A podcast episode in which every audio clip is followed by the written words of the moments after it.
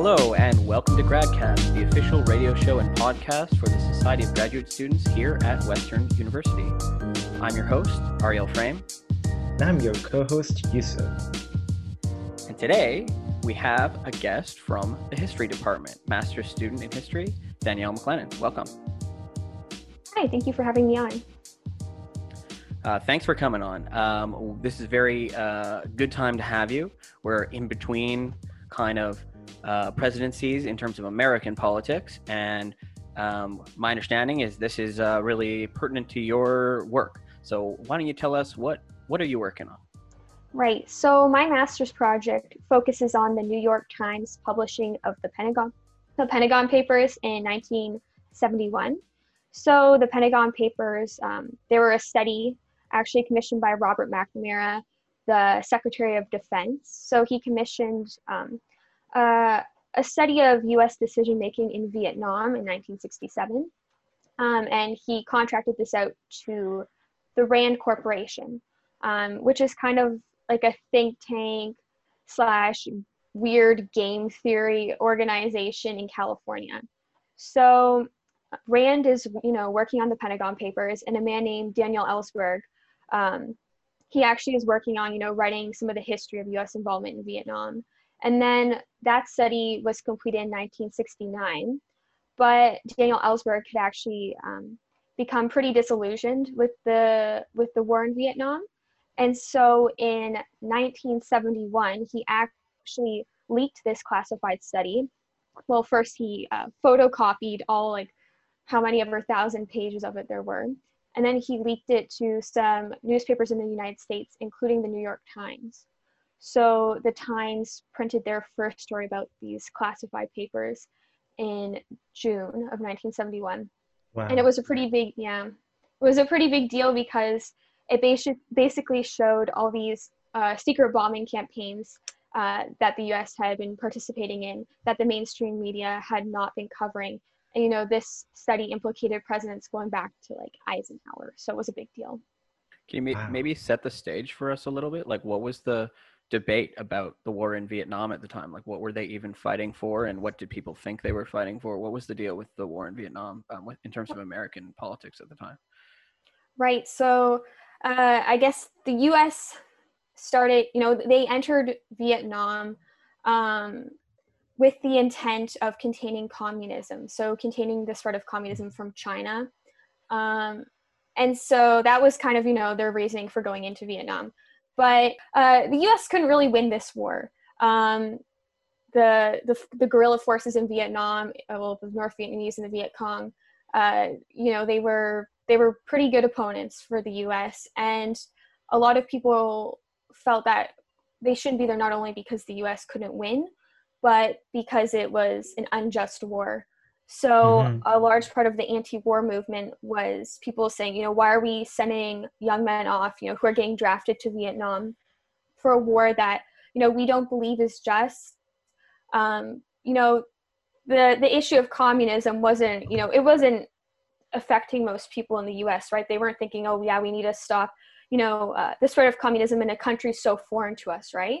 Um, and they saw, I guess, the the war taking place on television. You know this is the first war you could watch on tv um, and you know you would hear about different atrocities uh, being committed by us soldiers in vietnam. So there was a really big um, moral reasoning for wanting the us to pull out. Wow. Well before we delve into this a lot more um, i was wondering if you want to share how you came to be interested in what you're doing right now. So for example uh, what were you studying in your undergrad studies Right. So I was actually studying a very similar topic in my undergrad. So mm-hmm. in the mm-hmm. last year of yeah, in the last year of my undergrad, I wrote a thesis on the Washington Post coverage of Watergate. So um, the Watergate scandal it encompasses quite a few things, uh, but basically it was uh, President Richard Nixon and uh, his cronies around him, people in his administration, doing some really illegal things. So there was illegal wiretapping, um, there was illegal burglaries, and then, well, yeah, the most notable incident of Watergate was the the break-in into the Democratic National Committee's headquarters in D.C. in the Watergate complex. Um, and then so the Washington Post uh, started, you know, covering this break-in, and they actually uh, traced its connections back to the White House and back to President Nixon, So which wait, just eventually just, to- led to him. just, just one one step back. Um, so who is the Democratic National Committee to to Nixon? Why do you do that? So Nixon was running for re-election, um, and he was up against, well, of course, the Democratic Party. So Richard Nixon was a member of the Republican Party. So um, he, I guess, uh, well, there was people connected with his campaign, his re-election campaign, who broke in um, into the into the Democrat the Democratic National Committee's headquarters. Um, it seemed like they, you know, wanted to wiretap the office. Um, they had been uh, actually doing a series of smear campaigns against different people running in the Democratic primary for president. Hmm. So um, it was interesting though because Nixon didn't really have to worry about being reelected. He was actually doing pretty good in the polls, but this was evidence of you know his paranoia. Wow. So who who was running potentially against him? George McGovern. Yeah. So and it seems it seems like this is um this seems like I feel like if I heard this story now, I'd be like, oh, okay. Like that's not I'm not surprised at all. Like these shenanigans of like, oh, we gotta smear so and so and we gotta have this campaign to like get these people on this side and, and trying to convince this and this was just an effort to get more information uh, for that endeavor. Um, um, is it change has it has it changed much? I mean, what was the impact um, then of this of Watergate, and and, and what did we will learn? I mean, what did Americans learn from that now? Like,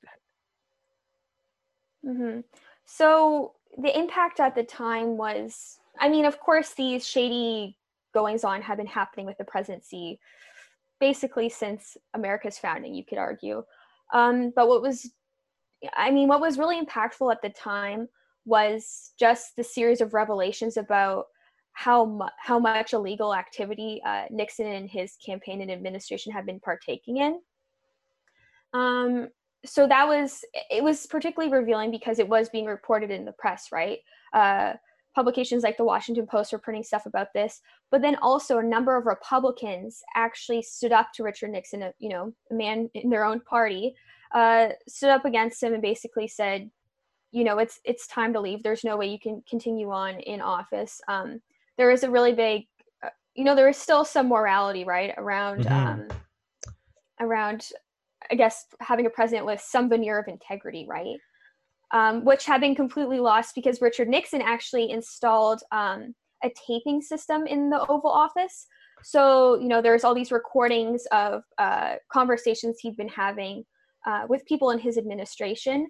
And, you know, you got to hear uh, some pretty interesting things there. But basically, that's when, you know, he, um, you know, there's the smoking gun tape where he basically admits to knowing about the Watergate break-in.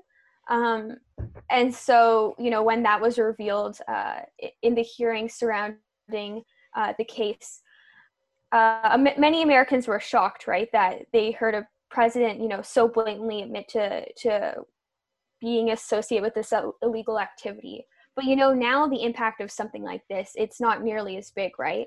We don't have um, functioning institutions in the United States anymore, right? Uh, the the journalism indus- industry in the U.S. is faltering, right? Oh, yeah. Uh, there's layoffs all the times, uh, but then there's also issues with um, government integrity, right? You don't hear about large swaths of Republicans standing up to President Trump when you know he does something that is blatantly you know illegal. It would seem illegal, which you know you when you're president, right? You can evade the law, right?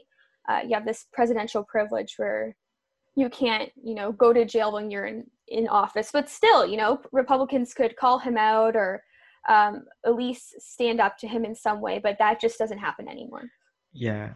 And that's really fascinating. I mean, I was thinking about Trump a lot when you were talking about Nixon, and there's so much to learn from what has happened. I was wondering, um, I mean, someone like Nixon knew that he had to resign uh, or be impeached. But now things, as you pointed out, are rather different. Whatever you were describing is like a regular Tuesday in American politics. So, what has changed since then and now? And what does the future look like now?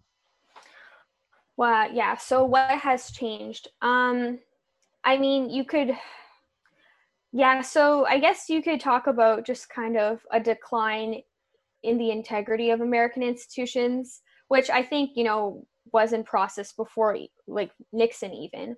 Um, but specifically, you know, looking at Trump, you know, how did something like this happen?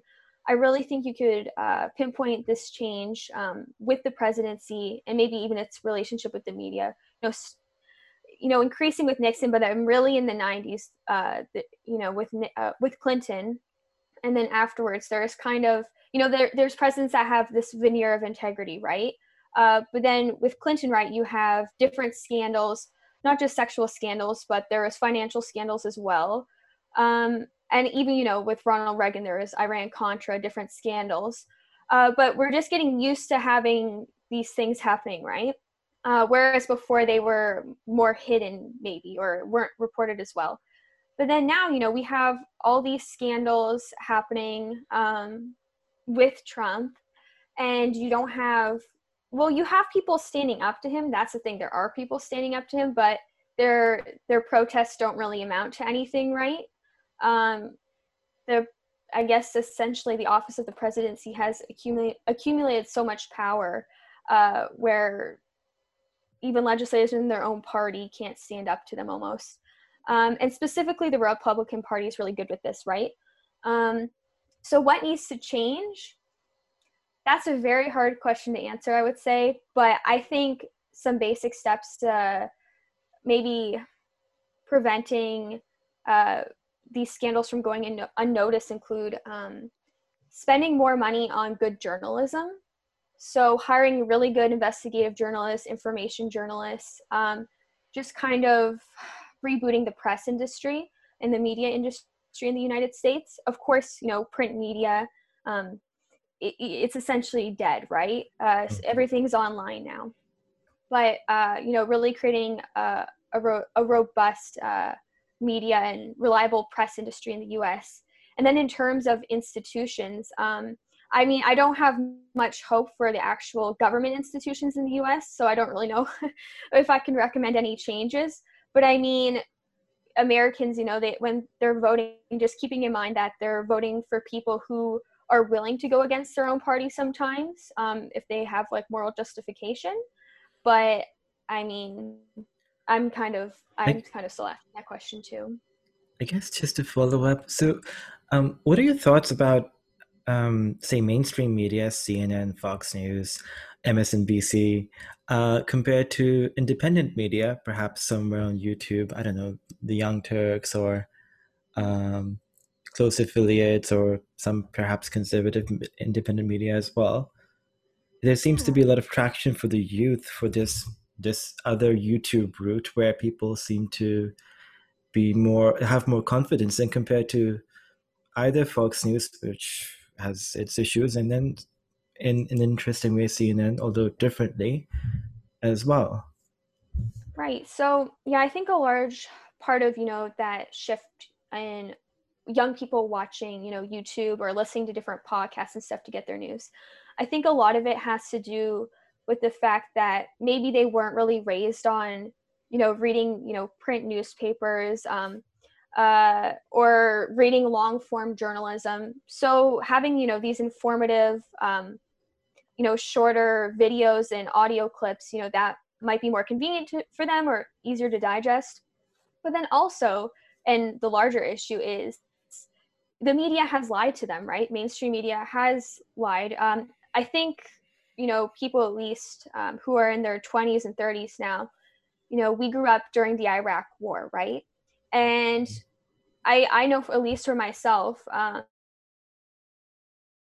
Iraq, I, I felt personally, you know, like the U.S. shouldn't be in Iraq. They shouldn't have gone there in the first place and i felt you know a lot of young people maybe felt like that but they were hearing something completely different on the news right you were watching shows like meet the press and different things like that on and you had uh, you know government officials going on telling you why they should be in iraq why they were going to win mm-hmm. uh, you know i felt a lot of people you know probably felt betrayed by the mainstream media and so you know they're turning to alternative websites um, or alternative news sources uh, that also happen to be maybe more entertaining, right? so, so um, you know what you had said just prior was, uh, you know, there's what set us up for this. Um, you know, kind of what's going on at the moment is uh, this is uh, you know brewing of scandals kind of becoming a normal thing starting in the 90s with uh, clinton actually a democratic uh, president in the states. And mm-hmm. um, and then they're just getting you know more and more frequent until like i remember earlier on in the trump presidency uh, there was discussion about scandal fatigue. It was like we can't we can't uh, emotionally process how many scandals there are because there's just a new one every week.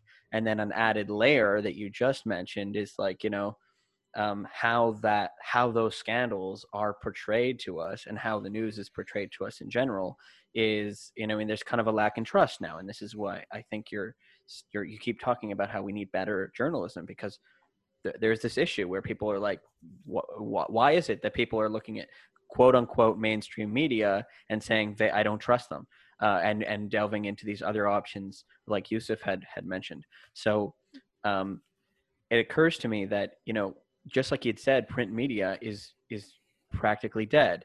Uh, is this? Uh, is it's not? It doesn't seem to be a coincidence that print media is dead, and we're having this like kind of crisis of under of like um, not not trusting media. Uh, how does um, how does all the new how does news being you know online mostly affect our ability to you know digest scandals and digest the news in general and you know understand what's going on with the craziness in uh, American uh, politics and, and Trump.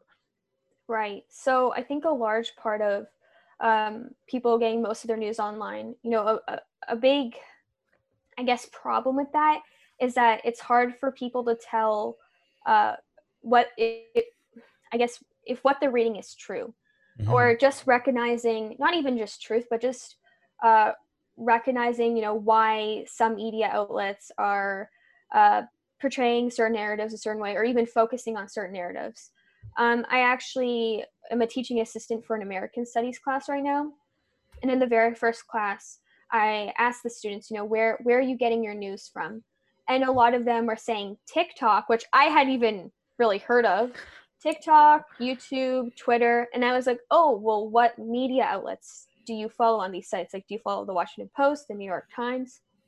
And they were like, oh no, like we just check to see what's trending almost, and then just go from there, kind of thing.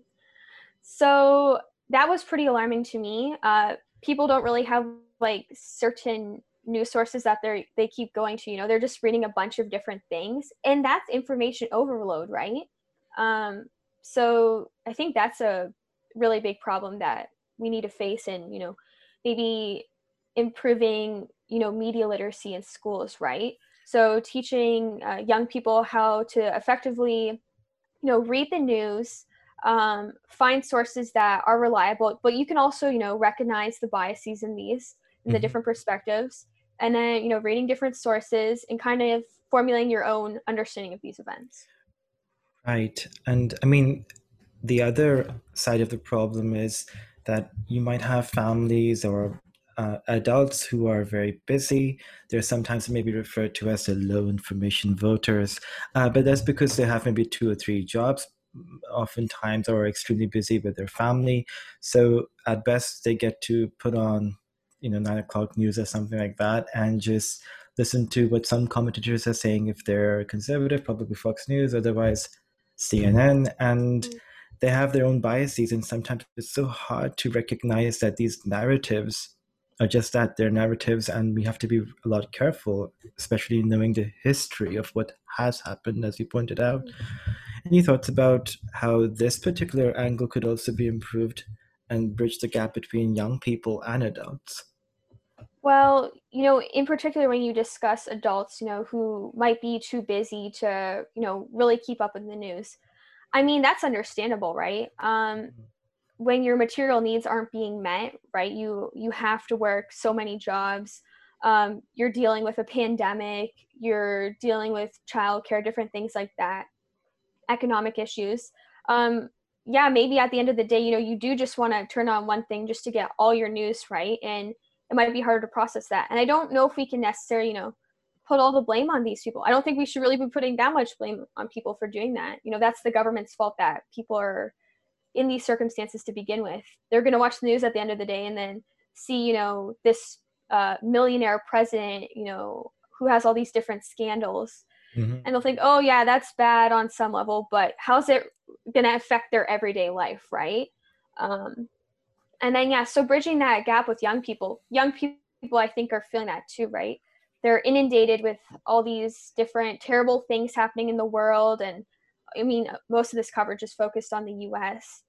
And, you know, they're upset about it. They want to do something about it but then also their everyday lives might not necessarily be impacted by some of these scandals. So I guess some of the scandals that are really portrayed in the news, you know, like Trump paying off porn stars and different things like that, of course they're they should be reported on. But I think what a lot of people want to hear is news um, about different things that directly impact their lives, right? Um, I think that would be useful, but that's not what gets covered at all in the news in the states in the mainstream media. So mm-hmm. for bridging that gap i would say people need to demand from these media companies that they that they cover more than just russian interference in the 2016 election right? yeah. Thank you. Yeah. Um, well uh, you know we're i'd like to maybe get your opinion on what's going to happen uh, in the coming weeks um, it, it, we're now in mid December, and you know next month, um, presumably, uh, we're going to have President Joe Biden in the states, um, and presumably um, President Trump is going to continue to, you know, like Yusuf said, put out his narrative, which is this election is completely completely fraud and it's complete nonsense, and and uh, you know that seems to be echoed by his his most uh, strong supporters, his strongest supporters, basically, yeah, just say, yes, yeah, this election was just not not re- not a real election. It didn't didn't happen, or or it was uh, it was it was completely fraudulent. Um, what what do you think is going to go on with this? Are we going to go in the direction you're saying we should, um, and and change things for the better in terms of um, uh, media and the relationship with with the presidency, or is mm. this going to get worse? What what's going on in next month? Um, I expect it will get worse. Um, not necessarily because of Donald Trump. I just think Joe Biden, you know, has the same attitude towards media that President Obama did, it sounds like. And so I'm really concerned with um, the way he's going to deal with whistleblowers in particular. Um, I'm kind of hoping with President Trump right now, right? He's fin- finishing out his term in office.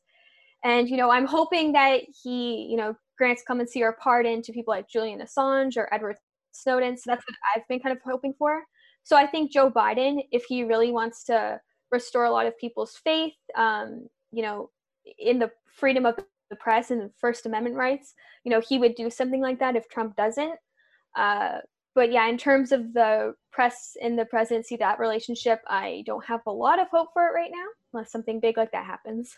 Yeah, I mean, I quite agree with you, Danielle. I mean, I guess, I mean, I also want that as well, but I believe Joe Biden when he says nothing will fundamentally change.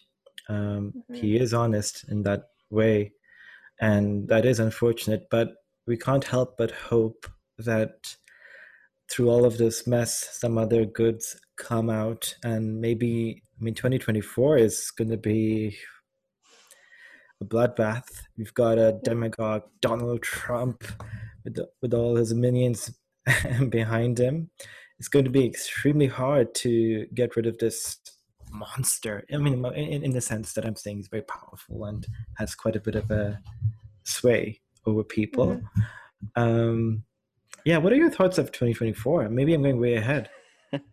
That's okay. I think about it too. I mean, they basically start campaigning like right when Joe Biden gets inaugurated, right, for 2024. Maybe he announces it said in the inauguration that I'm running for 2024. yeah. Biden's thunder. Wouldn't, wouldn't, be yeah. surprised. Um, my predictions for 2024. Um, I think we're going to see a resurgence in this right wing populism mm-hmm. because I don't, like you said, I don't think things will fundamentally change for Americans in their everyday lives uh, while Joe Biden is president. I think some good things could happen, you know, uh, with response to the pandemic. But other than that, I I think people are still going to be really angry. Um, so I I do see you know right wing populism maybe even growing stronger in the U.S. Uh, I've heard rumors that Tom Cotton might be running uh, for the Republicans. You know, uh, in 2024. So that's or Tucker Carlson. yeah, or Tucker Carlson, something like that. um, and then on the left in this in the states, you know, we're still going to have this uh, battle between Bernie Sanders supporters, mm-hmm. yeah, progressives, and I guess the establishment center swing of the party. Which I mean, I unfortunately it looks like Bernie Sanders movement. You know, they really have uh, been crushed in, institutionally by the Democratic Party. Mm-hmm. Um, so yeah, we'll see what happens there. But I, I, was disappointed with that too, right? Because Bernie Sanders looked like he was going to have a better relationship with the press and whistleblowers than any president before him, really. So we'll see. Oh. I don't. I'm maybe Kamala Harris will be running in 2024. okay, well, I guess there's a lot for us to think about in the next four years. And you know, potentially we can have you on to, to you know, debrief and see see where this went. Um, assuming there's no civil war in the next month, right? Uh, what doesn't sound like any of us really think that's going to happen, but um, we'll see what happens. Uh, we are not particularly hopeful, but I think there's a lot for us to think about. And uh, I really, I think I want to, I'd be really interested in talking uh, more about um, whistleblowers as well, in particular, and that that relates to the scandal in the past that you'd studied before and and your current work work now. Um, but uh, we're just about out of time here, so um, if anyone wants to uh, follow up with you elsewhere on the internet, um, is there anyone anywhere you can point them to? Yeah, so I am active on the Twitter. So my handle on Twitter is at my name is J O N P one. So at my name is John P one. And then I'd also recommend uh, that people follow Daniel Ellsberg on Twitter, the man that I'm focusing a lot of my research on. So his name is at Daniel Ellsberg. Um, but he tweets a lot um, about different developments with whistleblowing in the United States. Excellent. Okay, great. Well, uh, it was uh, great speaking with you. Thank you so much for coming on. Thank you. No, yeah, thank you so much for having me on. And uh, this has been Gradcast, the official radio show and podcast of the Society of Graduate Students at Western University. I've been your host, Ariel Frame, and my co host was Yusuf. Uh, we've been speaking with Danielle McLennan, uh, master's in history in the history department. Um, and this episode was produced by Laura Munoz. If you'd like to be involved with the show or get in contact with us, email us at gradcastradio at gmail.com. You can follow us on Instagram, Facebook, Twitter, at gradcastradio. To listen to us on the radio. Uh, we're on 94.9 FM, Radio Western. Uh, you can also find our episodes all archived uh, at our website, gradcast.ca, and on podcast apps like Podbean, iTunes, Spotify, Apple Podcasts, wherever podcasts are available.